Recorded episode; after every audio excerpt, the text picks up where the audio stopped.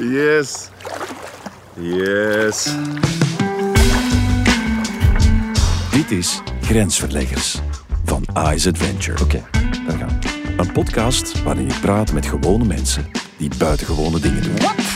Mensen die begrijpen dat avontuur geen activiteit is, maar een manier van in het leven staan. Oh my god. Een kwestie van grenzen verleggen en altijd nieuwe dingen willen ontdekken. In de wereld en in jezelf. Is dat normaal? Ik ben Pieter Embrechts, acteur, singer-songwriter en avonturier in bijberoep. Wij gaan eens even in het water springen. In deze eerste aflevering van Grensverleggers ontmoet ik Anne, bevlogen reisfotografe en freediver. Met haar ga ik praten over de stilte onder water en wat je voelt als je zonder zuurstofflessen tientallen meters diep duikt.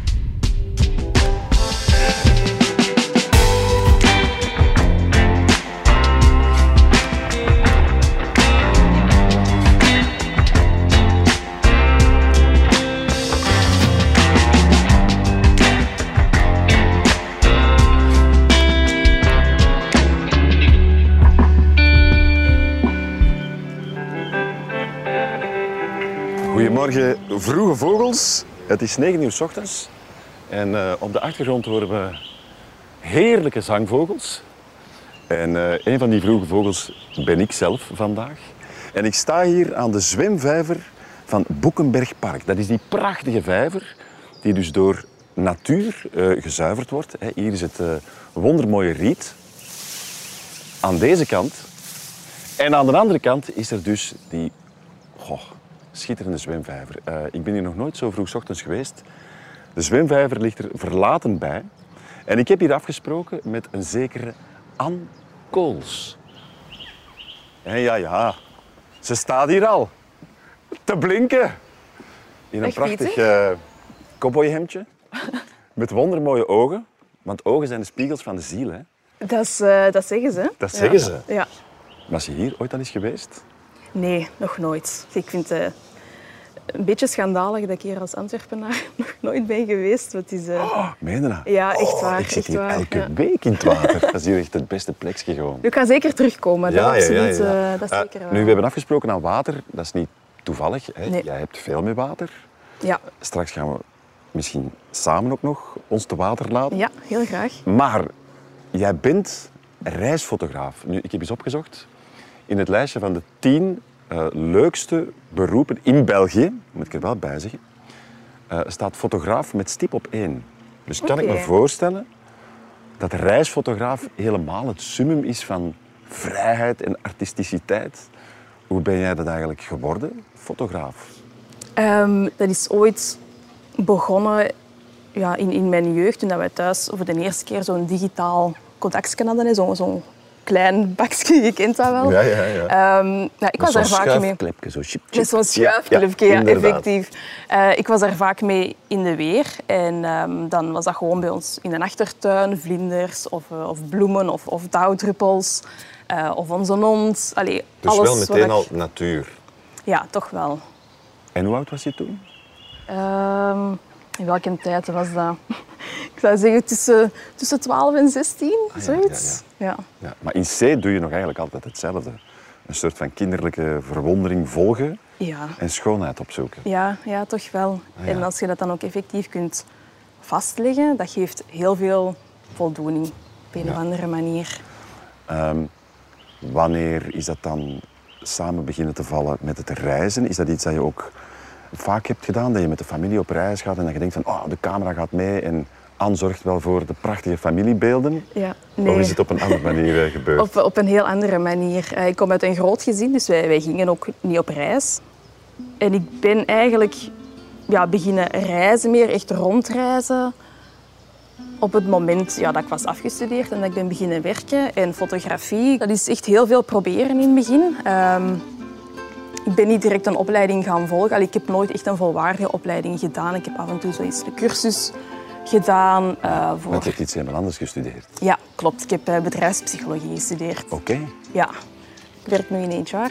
Ehm, en dan de reisfotografie, dat is een beetje mijn creatieve uitlaatklep, zeg maar. En ja, ik heb de combinatie van die twee ook wel nodig. eh, om, ja, om volledig mijn ei kwijt te kunnen. Heb ik het gevoel. Ik moet met verschillende dingen bezig kunnen zijn in, eh, in mijn leven. Het een is eh, helemaal in contact met mensen en het ander is meer in contact met jezelf of de natuur. Eigenlijk komt daar alles wel een stukje terug. Zowel de natuur, eh, en dan bedoel ik echt eh, landschappen, omgevingen, ehm, als wildlife. Dat zoek ik heel graag op op, op reis. Ehm, maar evengoed mensen. Dat is, dat is, ja, mijn favoriete bestemmingen zijn plaatsen waar dat alles anders is als hetgeen dat ik ken. Dus ook andere culturen. Ik vind dat heel, heel fijn om zo die nieuwe indrukken op te doen. Om te zien van oké, hoe dat wij hier leven in België, dat is niet per se eh, normaal of hoe dat het zou moeten zijn. Dat vind ik heel Oké, verrijkend. vertel, vertel hoe het zou moeten zijn. Hoe, is, hoe ziet het er de, de ideale wereld in het hoofd van Ander dan uit? Ah, de ideale wereld? Of allee, Oh. wat heb je al eens gezien dat je denkt van ah, het kan ook zo. Ik ga dat proberen te integreren in mijn leven. Ja, dat mensen veel dichter bij de natuur leven. En ik denk dat wij dat in België toch een stuk verleerd zijn. Ehm, maar op andere plekken in de wereld ja, is het gewoon leven in en met Ja. de natuur. Veel meer buiten. Ehm, Veel minder het, het jachtige leven toch wel, in, eh, zoals dat wij en wat doet dat contact met die natuur, met jou persoonlijk? Oh, ik kom thuis, heb ik het gevoel. Dat is echt, eh, dat geeft... Ik kan daar heel sterk door overdonderd zijn. Van gewoon van, wauw, hoe, hoe mooi is dit? Ik, kan daar, ik word daar uber gelukkig van. Daar komt het eigenlijk op neer. Dat is ja, moeilijk te omschrijven, maar echt zo een intens geluksgevoel.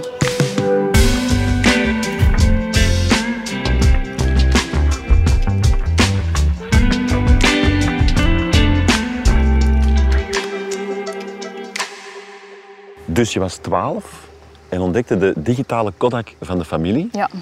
Maar wanneer is dan het fotograferen op reis voor jou begonnen? Ehm, dan was ik iets ouder. Op dat moment had ik mijn eerste spiegelreflexcamera gekocht. En dat was in het voorlaatste jaar van mijn studies. In de zomer, met het, eh, met het geld van mijn vakantiewerk, heb ik die toen gekocht.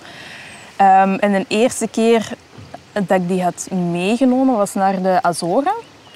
Dat is, eh, dat is die eilandengroep voor Portugal, maar die ligt eigenlijk redelijk ver in de zee. Hè? Ja, ja klopt. Echt Ja, ja, in het midden van de. Atlantische. Oceaan eigenlijk. dat is echt best ver. Het is Europa, dus qua cultuur merk je ook van oké, het is hier niet heel anders, maar de natuur is daar echt heel groen. Dat is vulkanisch. Je hebt daar ehm, warm waterbronnen en dan denk je van oh wauw, is dit ook nog Europa? Je zou denken dat je daarvoor naar een of ander tropisch land moet gaan, maar dat is dus, eh, dat is dus niet het geval. En qua wildlife? Dolfijnen, walvissen. Ja, ik ben daar ehm, gaan zwemmen met dolfijnen. Dat was Nee. ja, ja, machtig. Oh, heerlijk, ja. super, super tof, ja. Dat is magisch, hè? Als je zo'n Ja. groep dolfijnen tegenkomt. Ja. Ik heb zelf ook al een paar keer in mijn leven mogen meemaken. Ja, dat Ja. is echt ongelooflijk schoon. En die volgen je ook, hè? Dat zijn een soort van sociale, nieuwsgierige dieren. Ja, absoluut. Heel Speels. intelligent, speels. Dus je hebt tussen die dieren gezwommen. Ja. Kan je eens beschrijven, wat, wat is het soort beleving dat je dan meemaakt? Als je zo in contact komt met dieren in hun natuurlijke habitat en de schoonheid van de natuur die je overvalt. Wat doet dat precies met jou als fotograaf? Dat is, ehm, je voelt je heel klein en heel groot tegelijkertijd. Dat is moeilijk om te omschrijven. Je voelt je gewoon deel van die wereld. Daar komt het eigenlijk op neer. Een soort verbondenheid. Dus eigenlijk die connectie die dat wij hier opzoeken door in een park te gaan wandelen, eh ergens in de heide, door hier te gaan zwemmen. Het gevoel van één te zijn. Dat is het. En echt kunnen zeggen van wauw, dit is zo mooi, zo machtig, zo indrukwekkend. Dat is verslavend. Ja, zo klinkt het wel. hè.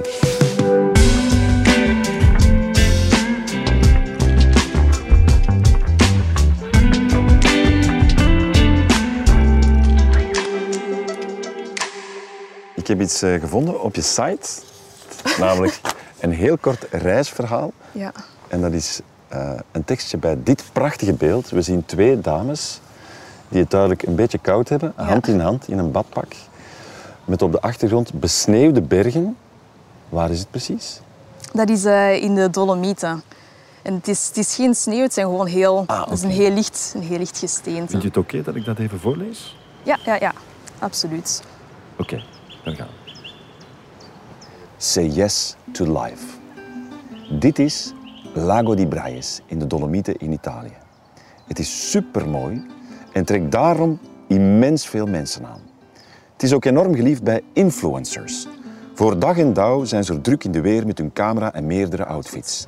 Het is aanschuiven bij de steiger met de idyllische bootjes, want iedereen wil dat ene shot. En ik snap het. Het is belachelijk fotogeniek. Als fotograaf heb ik er ook mijn ogen uitgekeken. En het is best verleidelijk om mee te gaan in die instapperfectie, maar wat brengt het je eigenlijk? En, welk, wereldbeeld draag je uit? Welk mensbeeld? Welke verlangens trigger je bij anderen? Dit is geen pleidooi tegen mooie foto's van mooie mensen op mooie plaatsen in het mooiste licht, verre van. Maar wel een pleidooi voor meer spontaniteit en, En authenticiteit. Laat, je reis, laat je leven meer zijn dan een lijst van Instagram-locaties en een koffer vol stijlvolle outfits. Geniet van wat je ziet, van, van wat wat echt is. En deel jouw unieke blik op de wereld met anderen. Jaag dat perfecte licht na. Zoek die interessante compositie. En maak foto's dat je vingers in een kramp schieten. Maar doe je eigen ding. Maak herinneringen die van jou zijn. Vergeet de perfectie, want, Want ze bestaat niet. Zoals dit plaatje. Niet het beste licht, niet de beste compositie, niet de beste locatie, maar wel de perfecte herinnering aan het moment dat deze twee zotte madammen besloten om het ijskoude water in te gaan. Say yes to life.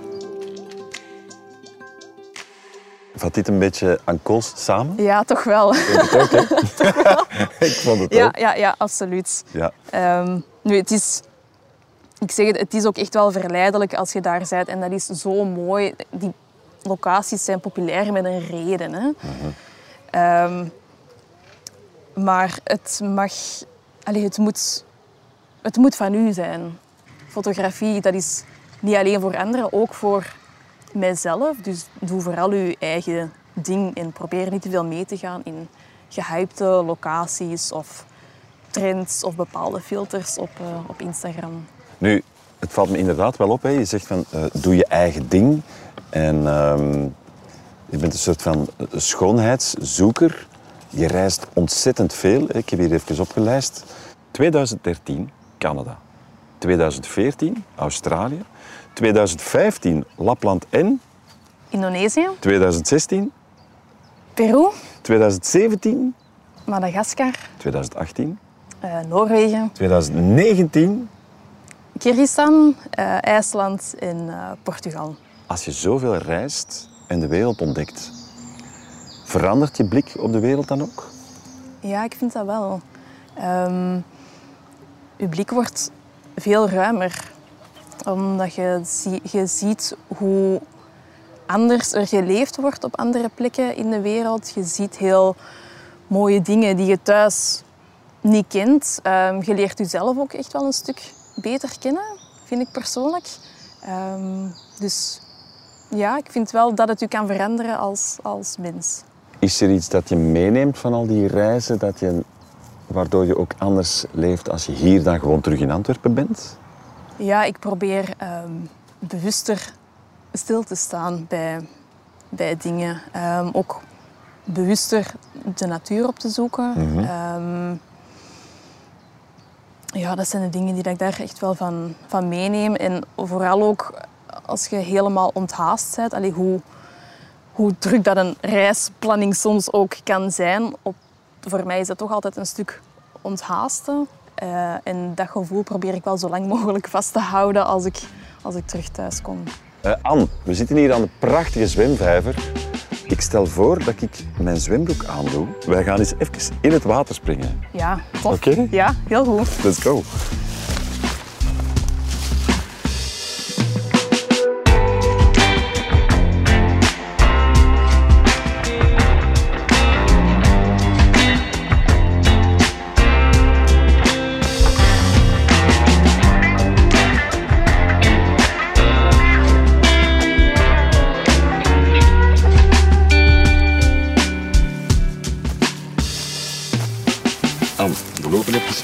Blote voeten door het natte gras. Oppassen voor de netels. Uh, de zwemvijver gaat over vijf minuutjes open. Het kan dus zijn dat we compagnie krijgen. Maar dat is weer, want de mensen gaan uh, hetzelfde doen als wij. De recepties inspringen. Ja. We hebben hier afgesproken aan water. Natuurlijk niet zonder reden, want water is heel belangrijk in uw leven. Ja, ja, ja, ja. En je hebt nu uh, ook een nieuwe passie, zijnde het freediven. Ja. Uh, wat houdt dat precies in? Um, ik ben daar een paar maanden geleden mee begonnen. En dat betekent eigenlijk heel kort gezegd dat je zo lang mogelijk onder water blijft door je adem in te houden. Ja. Voor de mensen die het niet kennen, het, uh, er is de beroemde film Le Grand Bleu van Luc Besson. Opgenomen op het prachtige Griekse eiland Amorgos, waar ik toevallig ooit geweest ben. Um, dat is een beetje de sport. Hè. Dus zonder flessen, ja. zonder snorkel, gewoon met alleen een duikbril ja. onder water. Ja. ja. Puur op de kracht van... Met je eigen longinhoud eigenlijk, ja, daar komt het op neer. Ja, dat is... Dat klinkt een beetje beangstigend, want die mensen Ja. gaan ook best diep, toch? Er zijn mensen die heel diep gaan, ja, echt dieper dan 100 meter. Ja, dat zijn de competitiebeesten. Oh ja. my god. Ja, dat, eh, dat gaat heel ver. Ehm, nu voor mij, ik zeg, ik doe dit nu een paar maanden. Ik heb een paar maanden geleden een cursus gedaan. En het is ook niet mijn ambitie om, eh, om heel erg diep te gaan. Maar ik ben wel verrast door wat er allemaal bij komt kijken. Want ik dacht eerst van, oh ja, oké, dat is... Je gaat wat snorkelen en dan duikt je eens even onder water. En dat is het dan ook. Dus je hebt wat meer flexibiliteit, wat meer vrijheid. Er komt veel meer bij kijken, maar het geeft ook veel meer. Het is eigenlijk een vorm van mindfulness, toch wel? Eh, want ja, het is een inspanning natuurlijk om ja, puur met de kracht van je eigen lichaam en geest zoiets te doen. En tegelijkertijd, om dat te kunnen doen, moet je heel ontspannen zijn. Dus je vraagt heel veel van je lichaam, maar ook mentale kracht. Ja. En op welke manier kan je dat trainen? Goh, ik denk puur door ademhaling. En Dus voordat je duikt, doe je een bepaalde een ademhalingsritueel. En op dat moment is het ook echt de bedoeling dat je tot rust komt. Dus dat je heel bewust probeert te ontspannen. Want hoe meer ontspannen dat je bent, hoe minder ehm, spanning in je spieren Ja. die je vasthoudt. En ook hoe minder mentale last dat je draagt. En dat helpt u om langer onder water te blijven, omdat je dan ook minder zuurstof verbruikt. Is het in die zin gelinkt aan mindfulness dat je heel erg bewust wordt van alles wat er in je lichaam, maar ook in je geest zich afspeelt en daar probeert ja, op een goede manier afstand van te nemen terwijl je het beleeft? Ja, ja dat, is het, eh, dat is het exact. Het is eigenlijk, je brengt jezelf bijna in een meditatieve staat voordat je onderduikt. En hoe lang kan je dan onder water zonder boven te komen? Ehm, dat hangt ervan af. Als ik effectief beweeg, ja, dan verbruik ik meer zuurstof en dan lukt twee minuten vrij comfortabel. Als ik gewoon stil lig in het water, dus aan het, aan het oppervlak, ehm, dan is vandaag mijn persoonlijk record 3 minuten 40. 3 minuten 40. Oh my god. Ja, ik had dat nooit verwacht. Dat is echt, dat is echt eh, wel straf hoe snel dat je dat opbouwt. En eigenlijk ook al gewoon door de juiste ademhalingstechniek aan te leren, hoe ver dat je daarmee al geraakt. Ja, ja, ja. En dan die eerste keer dat je duikt, wat gebeurt er dan met je lichaam en je geest? Hoe reageer je op alles? Dat is heel bizar, want je merkt alles en tegelijkertijd als ik terug boven kwam, dan wist ik precies niks meer. Dan vroeg mijn coach van, ah ja, heb- je dat gevoeld of wat heb je toen gemerkt? Ik zei, "Ah, ik weet het eigenlijk. Ik heb zoveel tegelijkertijd gevoeld dat ik het, dat ik het eigenlijk niet meer weet. Ehm, een van de bizarste dingen aan het duiken vond ik het feit dat je echt verticaal met je hoofd naar beneden Hè? gaat. Ja. Ja, daar had ik ook wel schrik voor op voorhand. Want natuurlijk, hoe dieper dat je gaat, hoe sneller dat je gaat. Je krijgt druk op je oren. Ja. En die druk moet je van binnenuit terug kunnen eh, effenen. ja. Want je duikt met gewichten, hè? dus Ja. je, je gaat natuurlijk als een pijl naar beneden. Nee, nee, Nee, toch niet. Nee, toch de niet. eerste Je krijgt x aantal gewichten afhankelijk van je lichaamsgewicht ook. En met die gewichten gaat je tu- ergens tussen de 10 en de 15 meter. Totdat je aan die 10 meter diepte zijt, ja, moet je ook echt wel een beweging doen. Je moet zelf naar beneden zwemmen of je moet je voorttrekken aan een touw totdat je op die diepte zijt. Na dat punt kun je in vrije val gaan. Dan word je wel automatisch naar beneden getrokken. Oh, maar ik, ik krijg een beetje een angstaanval terwijl ik Dat is dit verhaal eh, hoor. Maar heb jij ooit een vorm van paniek ervaren? Nee, Nooit. Nee, eigenlijk niet. Ik denk, je moet dat rustig opbouwen en heel goed respecteren waar dat je eigen grenzen liggen. Zowel fysiek als mentaal. Als je op vijf meter diepte merkt van oh, ik vind dit heel beklemmend om niet instant te kunnen ademen, ja, ga dan vooral jezelf niet pushen om naar 10 meter te gaan. Vermijd dat punt van paniek. Je kunt dat natuurlijk niet altijd helemaal vermijden. En er zijn wel momenten geweest dat ik wist van oké, ik, zie mijn limiet of ik voel mijn limiet naderen. Zonder dat dat paniek teweeg brengt. Net omdat je ook weet van het is maar een lichamelijke sensatie. Ik ben perfect in staat, allee, tegen dat ik echt een zuurstoftekort heb, moet ik hier nog minuten langer onder water blijven. Maar dat is toch een beetje een mentale fuck-up. Want je lichaam zegt, nu ademen. En toch zegt je verstand dan, nee, nee, ik kan dat nog een beetje uitstellen. Maar je weet, ik, ik kan perfect. Mijn lichaam is sterk genoeg om, eh, om dit nog te houden. Ongelooflijk. Hoe diep duik jij nu? Mijn maximale diepte nu zit op 36 meter. Wat? 36 meter?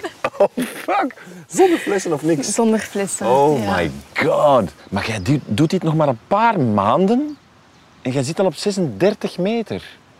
Is dat normaal? Ik, ik weet dat niet. Ehm, ik, eerlijk, ik weet het niet. Er was ehm, nog iemand anders die in januari is begonnen. Die zit vandaag op 60 meter. Dus als ik mij daarmee vergelijk, denk ik... Ja, allee, maar ik had wel... Het, het ging wel goed. Mijn instructeur zei dat ook. Van, ja, het, het, het vlot vrij goed. Ja. Misschien een hele praktische vraag, maar je zit op 36 meter. Je krijgt Ja. de urge to breathe. Ja. Dan moet je nog naar boven geraken. Hoe lang duurt dat? naar boven, dat gaat... Goh, ik denk, als ik echt dus een bewegende duik, dus als ik echt in de diepte ga, ehm, door mij voor te trekken of door te zwemmen, dan ben ik denk ik maximum een minuut 45 onder Terug? water. Ah, oké. Ja. Ja. Dus dat is, dat is iets belangen niet aan die 3 minuten 40 waar dat Nee. ik aan raak als ik gewoon stil lig. Dus echt het verschil tussen fysiek bewegen of niet, dat, Ja, dat, is- heeft een hele grote impact. Dus je zit eigenlijk echt naar die diepte gaan en denken, oké, ik ga hier niet te lang blijven, want Nee, het is omdraaien en terug naar boven. omdraaien terug naar boven. Ja, ja. Oké. En vertel eens, hoe is die ervaring als je onder water gaat? Wat beleef je dan mentaal? Focus. Omdat je, je heel sterk gefocust op, ja, op je lichaam eigenlijk, op alles wat je gewaar wordt. Ehm, en maar dat je daar, ja, als je die diepte ingaat, je, je voelt ook echt wel die druk stijgen. Maar je hebt nul afleiding. Geen geluid. Het is daar stil.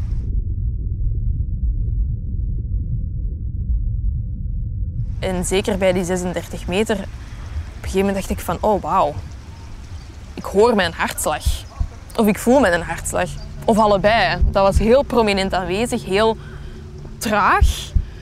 Dus dat zijn zo allemaal van die gewaarwordingen die dat je oppikt. Omdat je in het water bent, omdat je in de totale stilte bent.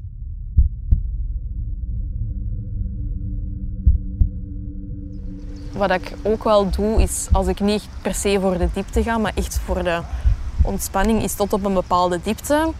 En daar even blijven hangen, ogen dicht. En dan zet je echt ja, op de deining van het water, ga je dan heen en weer. Dat is heel ontspannend.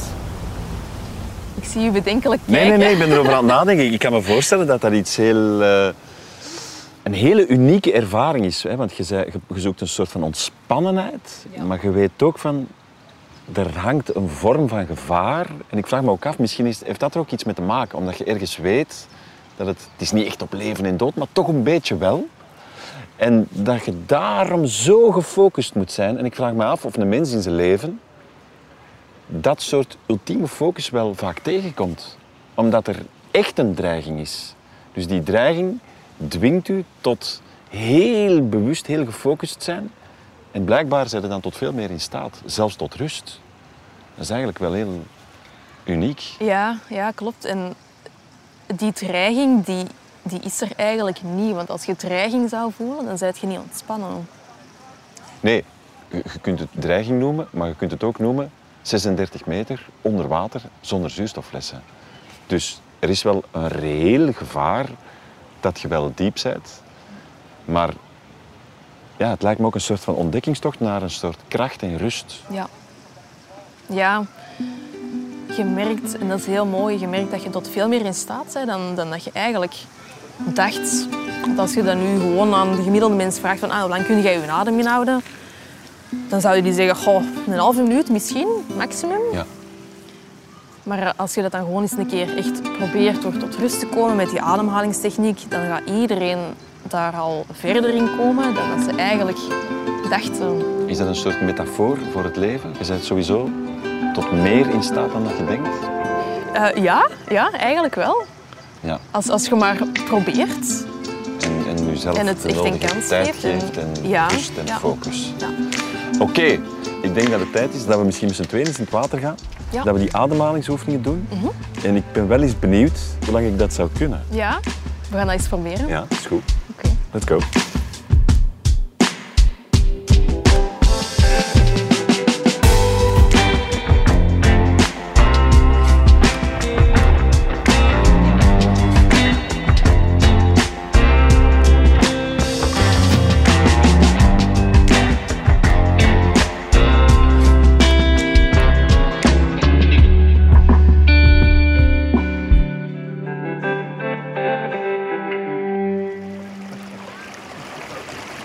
Oké, Anne, eh, de eerste gasten, de eerste badgasten zijn hier eh, ondertussen aan het passeren. De ademhalingsoefeningen, doen we die hier, nog op de kant of al in het water? Ik zou je al in het water doen. Oké, Ja. Ready? ready.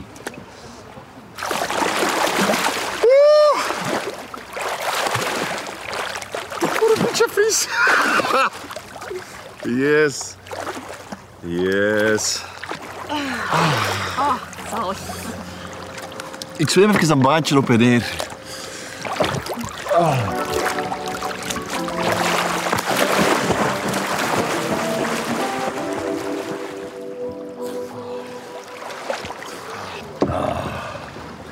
Yes, Oké? yes, ik zei. Alright.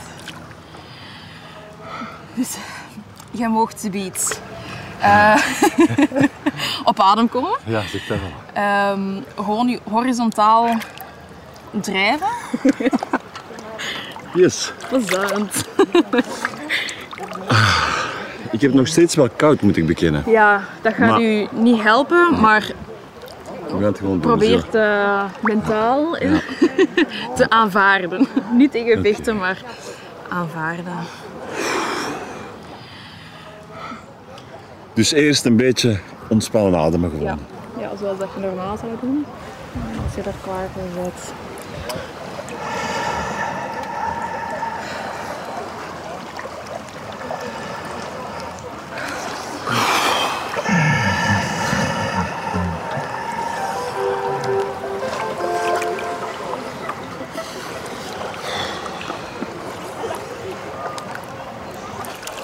Ja, het eens doen. Ik voel wel, mijn ademhaling is totaal niet rustig. Maar goed, er is nog een trainings... eh, een groeicurve, dat is duidelijk. Oké. Dus twee keer diep. Dan één keer volledig. Hoofd onderdompelen en Oké. proberen hoofd stil te houden.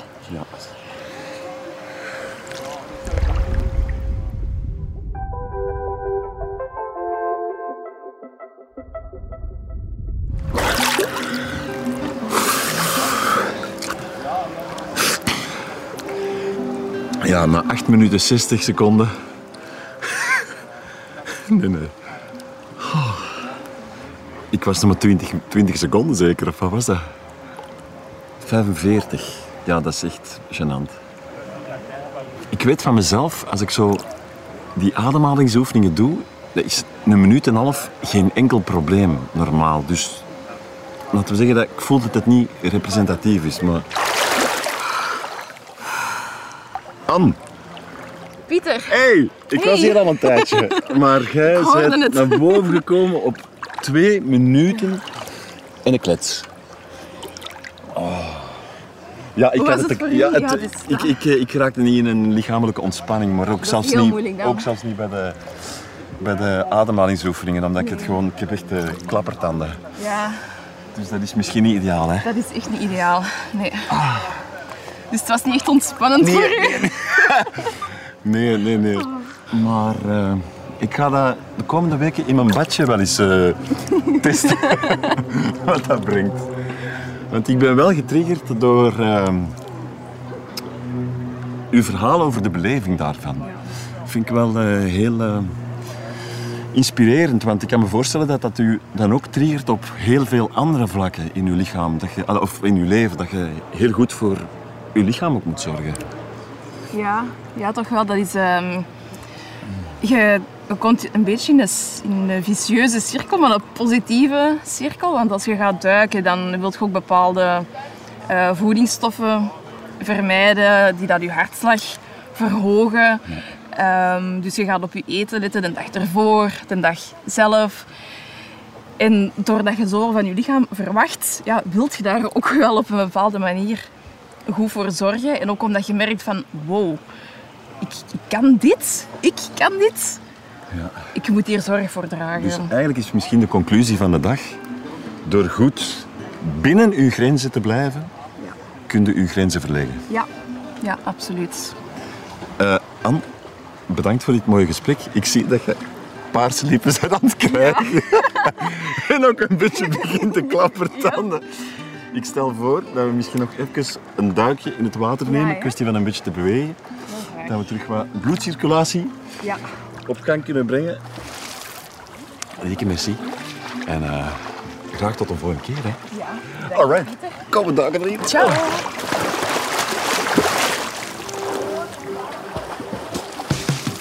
Dit was de eerste aflevering van Grensverleggers.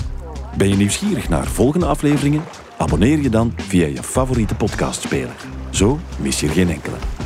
Verder luisteren en lezen kan ook op isadventure.com schuine streep grensverleggers.